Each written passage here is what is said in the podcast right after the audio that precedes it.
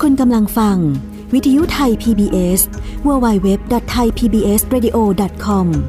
จากนี้ไปรับฟังรายการ ห้องเรียนฟ้ากว้าง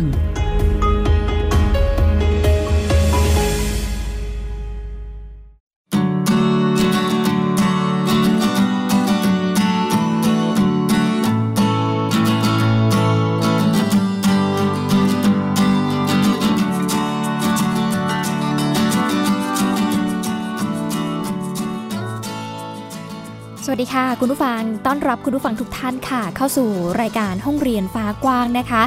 วันนี้อยู่กับดิฉันอัยดาสนศรีเช่นเคย มาพร้อมกับเรื่องราวข่าวสารต่างๆ ด้านการศึกษาที่นำมาเล่าแล้วก็พูดคุยให้คุณผู้ฟังได้ รับฟังแล้วก็ติดตามกันค่ะ หลากหลายช่องทางเลยทีเดียวที่สามารถรับฟังข่าวสารของเรานะคะ ไม่ว่าจะเป็นเว็บไซต์ www.thaipbsradio.com ค่ะแอปพลิเคชันไทย PBS Radio นะคะ ดาวน์โหลดได้แล้ววันนี้ ทั้งระบบ iOS แล้วก็ระบบ Android เลย นอกจากนี้ยังสามารถติดตามข่าวสารสาระต่างๆ ของวิทยุไทย PBS ได้ กับแฟนเพจ Facebook ไทย PBS Radio นั่นเองค่ะสำหรับวันนี้ห้องเรียนฟ้ากว้าง มีประเด็นให้ได้ติดตามอยู่ 2 ประเด็นด้วยกันนั่นก็คือเรื่องของนักศึกษาจีนในประเทศไทย ซึ่งน่าสนใจมากเลยทีเดียวนะคะ รวมไปถึงอีกหนึ่งเรื่อง ปัจจัยเสี่ยงที่ทำให้เด็กๆ มีพัฒนาการสมองล่าช้า จะมีสาเหตุและปัจจัยมาจากอะไรบ้าง ไปติดตามเรื่องราวจากห้องเรียนฝากว้างค่ะ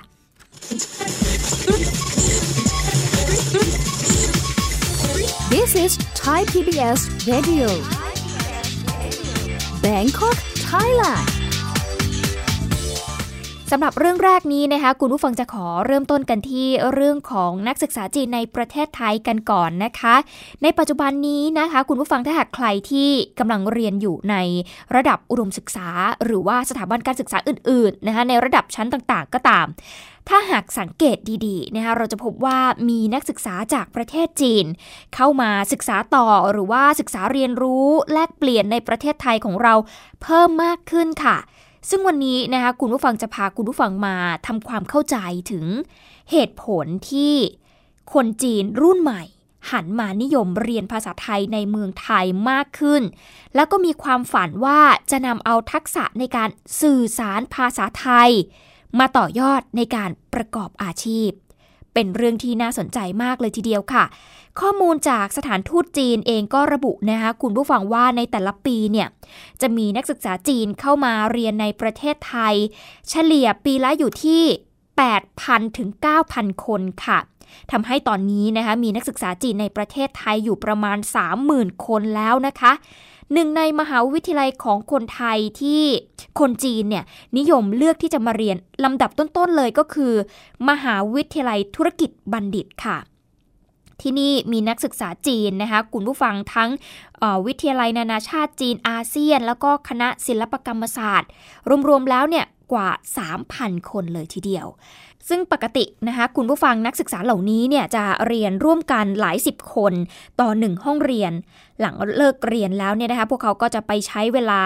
รวมกันอยู่ที่ห้องสมุด จนทำให้ห้องสมุดของมหาวิทยาลัยเนี่ยมีนักศึกษาจีนเข้ามาใช้บริการมากกว่านักศึกษาไทยนะคะคำถามก็คือ คนรุ่นใหม่ของจีนเหล่านี้ทำไมถึงได้บินลัดฟ้ามาเรียนที่ประเทศไทย เดี๋ยวเราจะไปลองฟังความคิดเห็นจากตัวแทนนักศึกษากันค่ะ เพราะชอบ วัฒนธรรมกับประเพณีของเมืองไทย แล้วก็รู้สึกภาษาไทยฟังแล้ว เพราะมากก็เลยอยากเรียนค่ะยากก็ไม่ยากมาก แต่ก็ไม่ใช่เรื่องง่าย ๆเลย เพราะตอนมัธยมปลายชอบละครไทยค่ะ ตอนนี้จำไม่ได้แล้ว คือเรื่องเกี่ยวกับความรักค่ะใช่คิดว่าสนุกดี เหมือนจริงกับเหมือนไทยรวมกันมาก ใช่ เรามีโอกาสได้งานง่ายค่ะ แล้วแต่ยังเรียนจบแล้วอยากทำอะไร ก็เป็นอาจารย์ก็ได้ เป็นล่ามก็ได้ แล้วเป็นนักแปลก็ได้ค่ะ ข้อมูลของสถานทูตจีนเองก็พบว่านะคะปัจจุบันมีนักศึกษาจีนในประเทศไทยประมาณ 30,000 คนนะคะโดยทยอยเดินทางเข้ามาเรียนปีละ 8,000 ถึง 9,000 คน ตามมหาวิทยาลัยแล้วก็สถาบันการศึกษาที่มีการเปิดรับ แม้ว่าส่วนใหญ่สหรัฐอเมริกา ออสเตรเลีย อังกฤษจะเป็นเป้าหมายในการไปศึกษาต่อของคนรุ่นใหม่จีน แต่ว่าคุณพงพินโยแม้นโกศล คณะบดีคณะศิลปศาสตร์ มหาวิทยาลัยธุรกิจบัณฑิตเองก็บอกว่า ประเทศไทยก็มีทิศทางว่าจะได้รับความสนใจจากคนรุ่นใหม่ของจีนมากขึ้นเรื่อยๆนะคะ เดี๋ยวไปฟังเสียงกันค่ะ ก็ขึ้นอยู่กับทางทางเขาเรียกนะค่านิยมของคนจีนในแต่ละช่วงนั้นด้วยว่าเขาชอบอยากจะเรียนไทยบางปีเนี่ยเขาก็หันไปเรียนภาษาอื่นมากกว่านะไปเรียนเวียดนาม ไปเรียนอินโดอะไรอย่างเงี้ยครับแล้วแต่ว่า ในยุคนั้นเศรษฐกิจช่วงไหนบูม แต่ช่วงนี้เริ่มจะกลับมาบูมอีกก็เพราะว่าตั้งแต่เรามีการทำธุรกิจการค้า เมื่อตอนคุณแจ็คหมาเข้ามาเมืองไทยเนี่ยคนจีนก็หันมาสนใจอีกนะฮะในการที่จะเรียนภาษาไทยเพื่อจะทำธุรกิจกับไทย คือพวกนี้มันก็เหมือนกับแฟชั่นนะมันมีการหมุนเวียนเปลี่ยนกันไปว่ามากขึ้นหรือน้อยลงนะเรื่อยๆ แต่ถ้าถามว่าในระยะยาวเนี่ยเชื่อว่าก็ก็จะมีนักศึกษาจีนเข้ามามากขึ้นเรื่อยๆนะครับ นอกจากความสนใจเรื่องของการเดินทางมาเรียนในประเทศไทยแล้วนะคะ คุณผู้ฟังสิ่งที่ตามมาก็คือรอบมหาวิทยาลัย กลายเป็นชุมชนจีนรุ่นใหม่ที่เต็มไปด้วยร้านค้าร้านอาหารที่เรียกได้ว่ามีการแปะป้ายโชว์เมนูเป็นภาษาจีนเลยค่ะ บางร้านมีหุ้นส่วนทางธุรกิจเป็นคนจีนด้วยซึ่งนักวิชาการเองก็เห็นว่ามี 2 ปัจจัยนะคะที่ทำให้นักศึกษาจีนเนี่ย เข้ามาเรียนในประเทศไทยเพิ่มมากขึ้น ปัจจัยแรกก็คือมาจากทางฝั่งจีนเองก็คือเรื่องของนโยบายประเทศจีนที่มีการส่งเสริมการทำธุรกิจกับประเทศในเอเชีย อีกหนึ่งปัจจัยนะคะก็มาจากสถานการณ์ของสถาบันอุดมศึกษาของไทย ที่มีนักศึกษาลดลง จึงมองนักศึกษาจีนเนี่ยเป็นกลุ่มเป้าหมาย ซึ่งถือเป็นปัจจัยที่เกลื่อนหนุนกันทั้งสองฝ่ายนะคะโดยนางสาวชาดาเตรียมวิทยาค่ะ คณะศิลปศาสตร์ สถาบันเทคโนโลยีพระจอมเกล้าเจ้าคุณทหารลาดกระบังเองก็พูดในฐานะนักวิจัยการเคลื่อนย้ายของนักศึกษาต่างชาติ ระดับอุดมศึกษาในอาเซียน และอาเซียนบวก 3 ก็ได้กล่าวถึงกรณีที่นักศึกษาจีนเข้ามาศึกษาในประเทศไทยเพิ่มขึ้นนะคะว่า สาเหตุมาจากนโยบายของจีนค่ะ ก็คือการส่งให้นักศึกษาเนี่ยไปสารสัมพันธ์กับประเทศอื่น และการศึกษาต่อในระดับปริญญาตรีของจีนเนี่ยเป็นเรื่องยาก ดังนั้นถ้าหากครอบครัวมีทุนเนี่ยก็มักจะส่งลูกหลานเนี่ยไปเรียนในแถบยุโรปนั่นเองค่ะ แล้วก็เห็นว่าหลักสูตรไทยทั้งภาษาไทย แล้วก็หลักสูตรนานาชาติก็ไม่ได้ด้อยไปกว่าประเทศอื่นๆนะคะจึงได้ส่งมาเรียนที่ประเทศไทย เพื่อหวังจะต่อยอดการทำธุรกิจในอนาคตนั่นเอง ขณะเดียวกันมหาวิทยาลัยไทยเองก็กำลังเผชิญกับปัญหานักศึกษาลดลง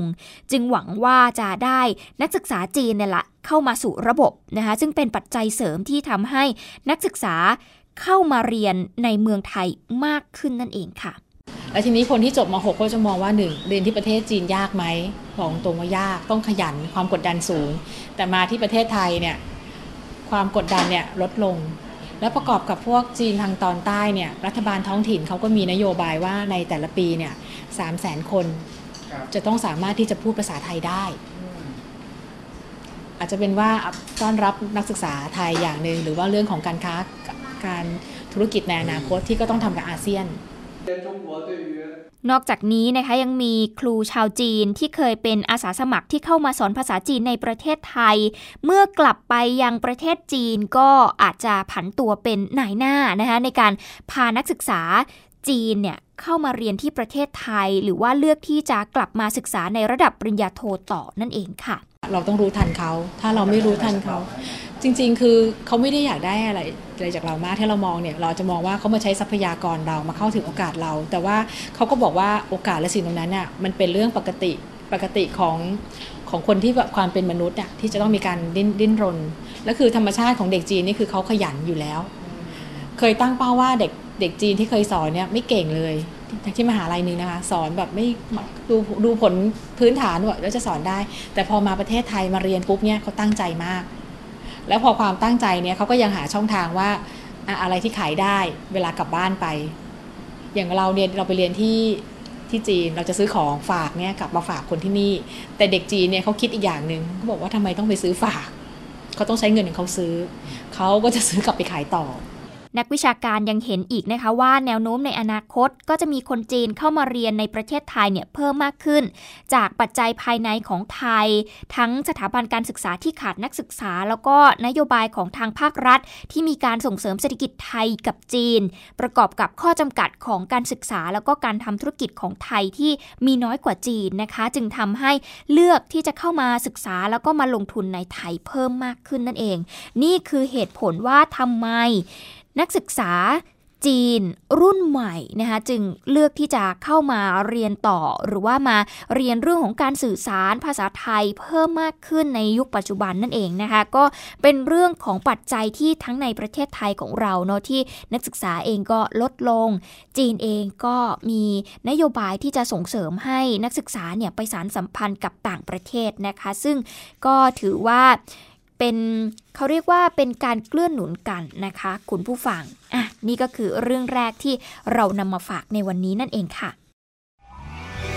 วิทยุไทย PBS www.thaipbsradio.com ออกอากาศจากอาคารบี องค์การกระจายเสียงและแพร่ภาพสาธารณะแห่งประเทศไทย ถนนวิภาวดีรังสิต กรุงเทพมหานคร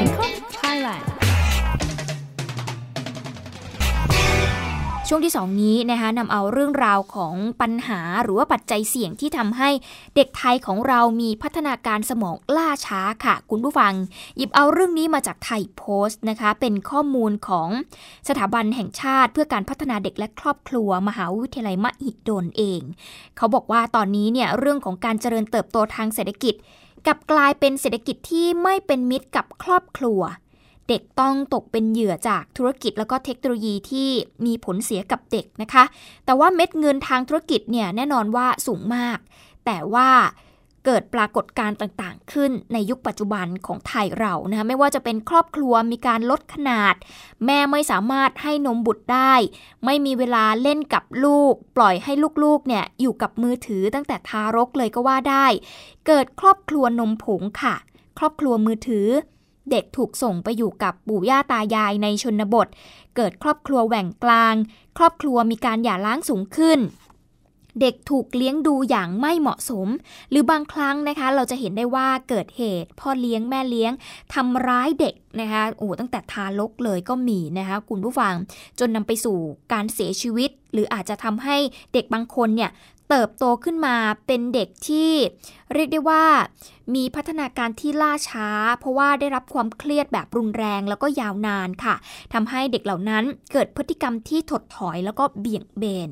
เหล่านี้มักเป็นปัจจัยเสี่ยงนะคะคุณผู้ฟังที่ทำให้เด็กเนี่ยมีพัฒนาการล่าช้าค่ะ ซึ่งนำมาสู่ปัญหาต่างๆ ที่เกิดขึ้นกับเด็กในระยะยาวนั่นเอง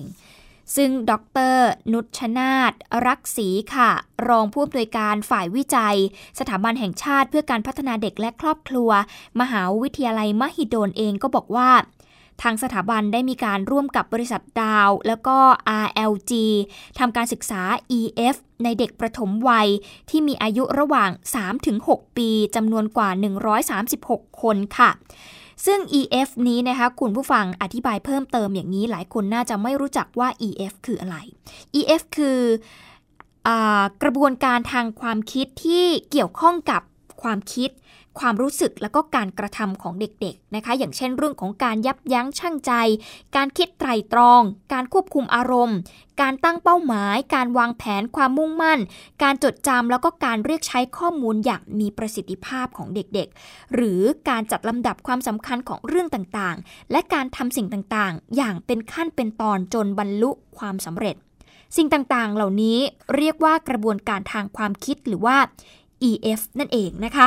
ซึ่งเรื่องนี้เป็นเรื่องที่สำคัญแล้วก็หน่วยงานหลายหน่วยงานพยายามที่จะพัฒนาแล้วก็ส่งเสริมในการที่จะพัฒนาเด็กๆ ให้มี EF นะคะคุณผู้ฟังเพื่อที่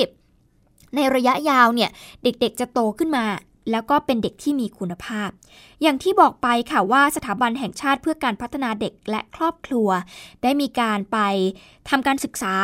ที่ศูนย์พัฒนาเด็กเล็กวัดห้วยโป่ง และศูนย์พัฒนาเด็กเล็กเทศบาลตำบลมาบขา พัฒนาที่จังหวัดระยองนั่นเอง ซึ่งจากการไปศึกษาพบว่าพ่อแม่ 77.9%เนี่ยทำกิจกรรมร่วมกับลูกเพียงแค่หนึ่งครั้งต่อสัปดาห์เท่านั้นค่ะ เด็ก 31.6%ดูทีวีมากกว่า 2 ชั่วโมงต่อวัน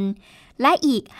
5.9%พบว่ามีความรุนแรงเกิดขึ้นในครอบครัวนั่นเอง จากการสอบถามพ่อแม่นะคะคุณผู้ฟังในการลงพื้นที่ ลูกพัฒนาการปกติสมวัยมีเพียงแค่ 72%เท่านั้น แต่จากการประเมินโดยการตรวจสอบเนี่ยพบว่าเด็กมีพัฒนาการล่าช้าถึง 74.4%และภายหลังนะคะเด็กแล้วก็ครอบครัวทั้งหมดเนี่ยเข้าสู่โปรแกรมการพัฒนา EF ของทางสถาบันค่ะ เพราะว่าเด็กมีพัฒนาการสมวัยเพิ่มขึ้นจากจำนวนกว่า 25.6%เป็น 53.3%ของเด็กทั้งหมด ด้านการทดสอบระดับทักษะ EF ก่อนการส่งเสริมทั้ง 2 กลุ่ม พบว่ามีคะแนนต่ำกว่าเกณฑ์ของเด็กตามวัย แล้วก็ควรที่จะได้รับการส่งเสริมถึง 37.4%ในกลุ่มทดลองหลังการส่งเสริมเด็กที่มีทักษะ EF ในระดับปกติ พบว่าเพิ่มขึ้นนะคะ คุณผู้ฟังหลังจากที่ได้รับการเเพิ่มทักษะนะคะ ก็เพิ่มขึ้นจากจำนวน 48.4%เป็นจำนวน 86.5%เลยทีเดียวโดยดรสรันค่ะ หัวหน้าศูนย์วิจัย และนวัตกรรมการพัฒนาเด็กและครอบครัว ได้ศึกษาเด็กนักเรียนในจังหวัดนครปฐม โดยประเมินองค์ประกอบของความสามารถ EF การคิดเชิงบริหารของสมองทั้ง 5 ด้าน ในเด็กนักเรียนอายุระหว่าง 10 ถึง 12 ปีจำนวนกว่า 428 รายพบว่าเด็กนักเรียนเนี่ยมีระดับความสามารถ EF ทั้ง 5 ด้าน อยู่ในระดับปกติเพียงแค่ 51.9%เท่านั้น แล้วก็ควรที่จะได้รับการส่งเสริมร้อยละ 48.1 สำหรับกระบวนการพัฒนา EF ที่ใช้ในการส่งเสริมเด็กนะคะ คุณผู้ฟังก็คือ คุณพ่อคุณแม่ คุณครูเอง ต้องเห็นความสำคัญในเรื่องของบทบาทของตัวเอง ในเป้าหมายเรื่องของการพัฒนาเด็กให้มีความเก่งขึ้น มีความดี มีความสุข พ่อแม่ครูเองก็ต้องให้ความรักให้ความอบอุ่น แล้วก็ให้ความไว้วางใจ มีสัมพันธภาพที่ดีกับเด็กนะคะ นอกจากนี้ การสร้างกิจกรรมที่มีเป้าหมาย ที่จะสร้างโอกาสให้กับเด็กเนี่ยเขาได้มีโอกาสได้คิด ได้ทำได้ลองผิดลองถูกด้วยตัวเอง มีการสรุปทบทวนแล้วก็ปรับปรุงแก้ไขด้วยตนเอง บนพื้นฐานการชักชวนที่มีความน่าสนใจทำให้สนุกสนาน คล้ายๆกับการเล่นนะคะ ให้กำลังใจเด็กๆ จนเขาเนี่ยสามารถที่จะทำให้มันบรรลุเป้าหมาย หรือว่าบรรลุวัตถุประสงค์ของตัวเอง ให้เด็กๆเเขาได้รู้สึกว่าเขาเนี่ยทำสำเร็จ อันนี้เนี่ยนะคะคุณผู้ฟังถือเป็นสิ่งสำคัญมากๆ เลยทีเดียวที่คุณพ่อคุณแม่ คุณครู จะต้องมีบทบาทเข้าไปมีส่วนช่วย ที่จะทำให้เด็กๆเกิดการเรียนรู้ต่างๆ เหล่านี้นั่นเองนะคะ ซึ่งแน่นอนว่าคุณพ่อคุณแม่คุณครูเนี่ยต้องเพิ่มเวลาคุณภาพ จากสิ่งที่ดิฉันกล่าวมาทั้งหมดนี้นะคะกับเด็กๆทุกวัน ต้องมีการจัดสภาพ แวดล้อมที่ดี มีวัสดุอุปกรณ์ที่มันเอื้ออำนวย แล้วก็ให้โอกาสเด็กๆ เนี่ยเขาได้ทำในสิ่งที่เขาสนใจ ที่เขาเลือกตัดสินใจ และต้องมีความปลอดภัยด้วยนะคะ ต้องมีการจัดพื้นที่การเรียนรู้ให้กับเด็กๆ แล้วก็ครอบครัว ให้สามารถได้ทำกิจกรรมร่วมกันอย่างสร้างสรรค์ ทั้งในบ้าน ในโรงเรียน ในชุมชนในบริษัทเอกชนเองก็ตามรวมไปถึงในโรงงานนะคะ ต้องมีพื้นที่ให้เด็กๆได้เรียนรู้นั่นเอง นอกจากนี้ต้องมีการสร้างวินัยเชิงบวกก็คือ ผู้ปกครองหรือว่าคุณครูเองต้องหลีกเลี่ยงการตีตรา การลงโทษอย่างรุนแรงทางด้านร่างกายแล้วก็จิตใจนะคะ เพราะว่าความเครียดนี้มันจะไปส่งผลให้ความสามารถในการเรียนรู้ของเด็กๆนั้นลดลง และก็สอนให้เด็กๆเนี่ยเข้าใจถึงอารมณ์ของตัวเอง เข้าใจผู้อื่นนะคะ นอกจากนี้ต้องมีการควบคุมเวลาการใช้สื่อต่างๆ ของเด็กๆด้วย ไม่ว่าจะเป็นสื่อสิ่งพิมพ์ สื่อโฆษณา สื่อออนไลน์ต่างๆและต้องให้ความรู้นะคะคุณผู้ฟังในเรื่องต่างๆสำหรับพวกเขา ไม่แนะนำให้เด็กอายุน้อยกว่า 2 ปี ใช้อุปกรณ์เทคโนโลยีสารสนเทศ และ การสื่อสารทุกชนิดค่ะ แล้วก็ไม่แนะนำให้เด็กอายุน้อยกว่า 6 ปี ใช้อุปกรณ์เทคโนโลยีสารสนเทศ และการสื่อสารโดยลำพังด้วยนะคะ แล้วก็ไม่ควรให้เด็กเนี่ยดูทีวี หรือว่าเล่นเกมมากจนเกินไป เพราะว่าสิ่งต่างๆ เหล่านี้มันส่งผลต่อพัฒนาการที่ล่าช้าของเด็กนั่นเอง จะต้องมีการประสานงาน แล้วก็มีการส่งเสริมเด็กๆร่วมกันนะคะ คุณพ่อคุณแม่ก็ต้องทำงานร่วมกับคุณครู ก็คือบ้านและก็โรงเรียนต้องทำงานร่วมกัน อย่างเช่น มันต้องมีกิจกรรมที่ครูพบกับพ่อแม่ผู้ปกครองเป็นรายบุคคลอย่างน้อย ปีละสองครั้ง เพื่อที่จะร่วมกันพัฒนาจุดเด่นให้กับลูกๆนะคะหรือว่าลูกศิษย์นั่นเอง แก้ไขจุดบกพร่องต่างๆ ของเด็กๆ แล้วก็ต้องมีระบบการส่งเสริมส่งต่อและติดตามเป็นระยะในกลุ่มเด็กที่มีเขาเรียกว่าเป็นกลุ่มเสี่ยงต่างๆ นั่นเองนะคะซึ่งทางด้านศาสตราจารย์ นายแพทย์อดิศักดิ์ ผลิตผลการพิมพ์ค่ะ ผู้อำนวยการสถาบันแห่งชาติ เพื่อการพัฒนาเด็กและครอบครัว มหาวิทยาลัยมหิดลเองก็ได้มีการเปิดเผยให้ทราบถึง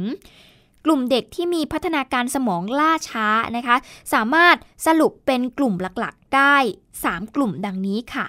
อันดับแรกเลยก็คือเด็กที่อยู่ในครอบครัวยากจน ที่เสี่ยงต่อการตั้งครรภ์ก่อนวัยอันควรนะคะ อันนี้คือผู้ที่มีทักษะสมองช้าหรือกลุ่มที่เสี่ยง เป็นอันดับหนึ่งเลย อันดับที่ 2 ก็คือกลุ่มของเด็กที่อาศัยอยู่ในครอบครัวที่มีภาวะความเครียด และอันดับ 3 ก็คือเด็กที่อยู่ในภาวะเสี่ยง 7 ประการ ก็คือ 1. เด็กที่พ่อแม่เสียชีวิตทำให้ต้องพบกับเหตุการณ์รุนแรงในชีวิต 2 ก็คือเด็กที่อยู่ในครอบครัวที่ได้รับผลกระทบจากภัยพิบัติต่างๆ อย่างเช่น ไฟไหม้บ้าน พายุพัดบ้านพังเสียหาย นะคะสก็คือเด็กที่อาศัยอยู่ในครอบครัวที่พ่อแม่ติดคุกนั่นเองค่ะ 4 ก็คือเด็กที่อยู่ในครอบครัวที่ครอบครัวเนี่ยติดยาเสพติด 5 ก็คือเด็กที่อาศัยอยู่ร่วมกับผู้ปกครองที่เป็นโรคจิตประสาท 6 ก็คือเด็กที่อยู่ในครอบครัวที่พ่อแม่ชอบใช้ความรุนแรง และ 7 ก็คือเด็กที่ผู้ปกครองเนี่ยแยกทางกัน ซึ่งทั้งหมดที่กล่าวมานี้นะคะคุณผู้ฟังถือเป็นสาเหตุสำคัญเลยที่ทำให้สมองของเด็กไทยเนี่ยพัฒนาล่าช้าค่ะ ส่วนหนึ่งมาจากการเข้าสู่ระบบการศึกษาที่ล่าช้าด้วย เมื่อเข้าไปศึกษาแล้วเกิดความไม่ต่อเนื่องทำให้เด็กเนี่ยต้องออกจากระบบการศึกษา เพราะว่าครอบครัวไม่สามารถที่จะดูแลเด็กได้นะคะ นอกจากนี้ การแก้ไขปัญหาสมองเด็กไทยล่าช้า อันดับแรกเลยก็คือเรื่องของการแก้ไขปัญหาความยากจนค่ะ ปัญหาความยากจนนำมาสู่การที่เด็กไม่สามารถที่จะเข้าสู่ระบบการศึกษาได้นะคะคุณผู้ฟังเราก็ต้องแน่นอนชีวิตเขาต้องยากลำบากแน่นอนนะคะ ไม่ต้องพูดถึงเรื่องของอการพัฒนาสมองในด้านอื่นๆ ของเด็กๆเลยนะคะซึ่งนายแพทย์อดิศักดิ์เองก็บอกว่าปัญหาที่สมองของเด็กไทยล่าช้าเนี่ยมาจากที่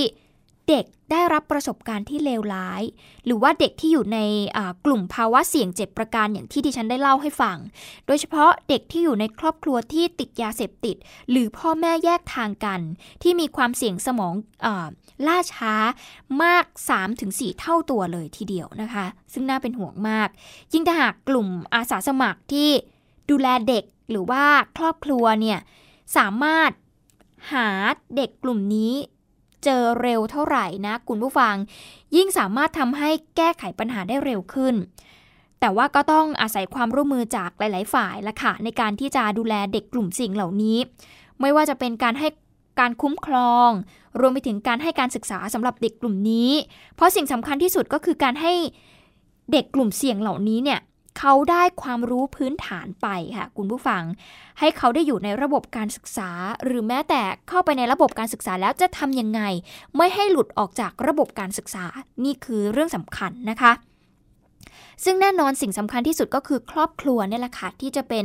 สิ่งที่จะช่วยแก้ไขปัญหาสมองของเด็กไทยได้นะคะ เพราะว่าปัญหานี้ส่วนหนึ่งเกิดจาก การปฏิสัมพันธ์ของเด็กเล็กกับผู้ปกครองในยุคไอทีนี้นะคะกลุ่มผู้ฟังที่เรียกได้ว่าคุยกันน้อยลงนะคะเพราะว่าโอ้โหปัจจัยต่างๆ มากขึ้น พ่อแม่ต้องทำงาน เด็กก็ต้องอยู่กับทีวี หรือว่าต้องอยู่กับมือถือนะคะ เพื่อที่จะได้พ่อแม่เนี่ยจะได้มีเวลาไปทำอย่างอื่นนะคะ ก็เป็นเหตุเหตุผลเนี่ยแหละค่ะที่ทำให้พ่อแม่กับเด็กเนี่ยคุยกันน้อยลงนะคะ หรือว่าบางทีพ่อแม่บางคนอาจจะเสียชีวิตนะคะ แต่ในกลุ่มที่พ่อแม่ยังอยู่แล้วก็ดูแลได้นะคะ อันนี้ก็ต้องใช้ความใกล้ชิดละค่ะ ดูแลเอาใจใส่แล้วก็เข้าใจเด็กๆ ในยุคปัจจุบันนะคะ อันนี้ก็จะสามารถช่วยลดปัญหานี้ได้นั่นเองนะคะ ก็เป็นสถานการณ์ที่เกิดขึ้นในไทยของเรานะคะ คุณผู้ฟังเรื่องของการพัฒนาการสมองล่าช้า หรือว่าปัญหา EF ของเด็กนั่นเอง อย่างที่บอกไปว่า EF คือกระบวนการทางความคิดที่มันเกี่ยวข้องกับความคิดความรู้สึกแล้วก็การกระทำการยับยั้งชั่งใจ การควบคุมอารมณ์ต่างๆ ถ้าหาก EF ต่ำนะคุณผู้ฟังมันจะนำไปสู่การตัดสินใจของเด็กที่ผิดพลาด หรือว่าการทำอะไรที่ไม่ได้ไตร่ตรองอย่างเท่าที่ควรนะคะ มันก็จะทำให้เกิดปัญหาได้ในอนาคตสำหรับเด็กๆที่ ขาดทักษะในการใช้ชีวิตหรือว่าขาดทักษะกระบวนการทางความคิดที่ดีนั่นเอง ดังนั้น เรื่องของ EF จึงเป็นเรื่องที่สำคัญค่ะ และทำให้เห็นแล้วว่า เรื่องของการพัฒนาการที่เข้ามามีส่วนร่วมของฝ่ายต่างๆนะคะก็ถือว่าเป็นเรื่องสำคัญที่ไม่ควรมองข้ามนั่นเองนะคะ ก็ขอขอบคุณข้อมูลด้วยจากไทยโพสต์ค่ะ วิทยุไทย PBS www.thaipbsradio.com ออกอากาศจากอาคารบี องค์การกระจายเสียงและแพร่ภาพสาธารณะแห่งประเทศไทย ถนนวิภาวดีรังสิต กรุงเทพมหานคร Thailand เอาละค่ะ คุณผู้ฟังและทั้งหมดนี้ก็คือห้องเรียนฟ้ากว้างที่นำมาเล่าแล้วก็พูดคุยให้คุณผู้ฟังได้ติดตามกันในวันนี้นั่นเองนะคะเอาละหมดเวลาของรายการแล้วค่ะ ติดตามกันได้ใหม่ในวันพรุ่งนี้สำหรับวันนี้ สวัสดีค่ะ ตามรับฟังรายการย้อนหลังได้ที่ เว็บไซต์และแอปพลิเคชันไทย PBS Radio ไทย PBS Radio วิทยุข่าวสารสาระ เพื่อสาธารณะและสังคม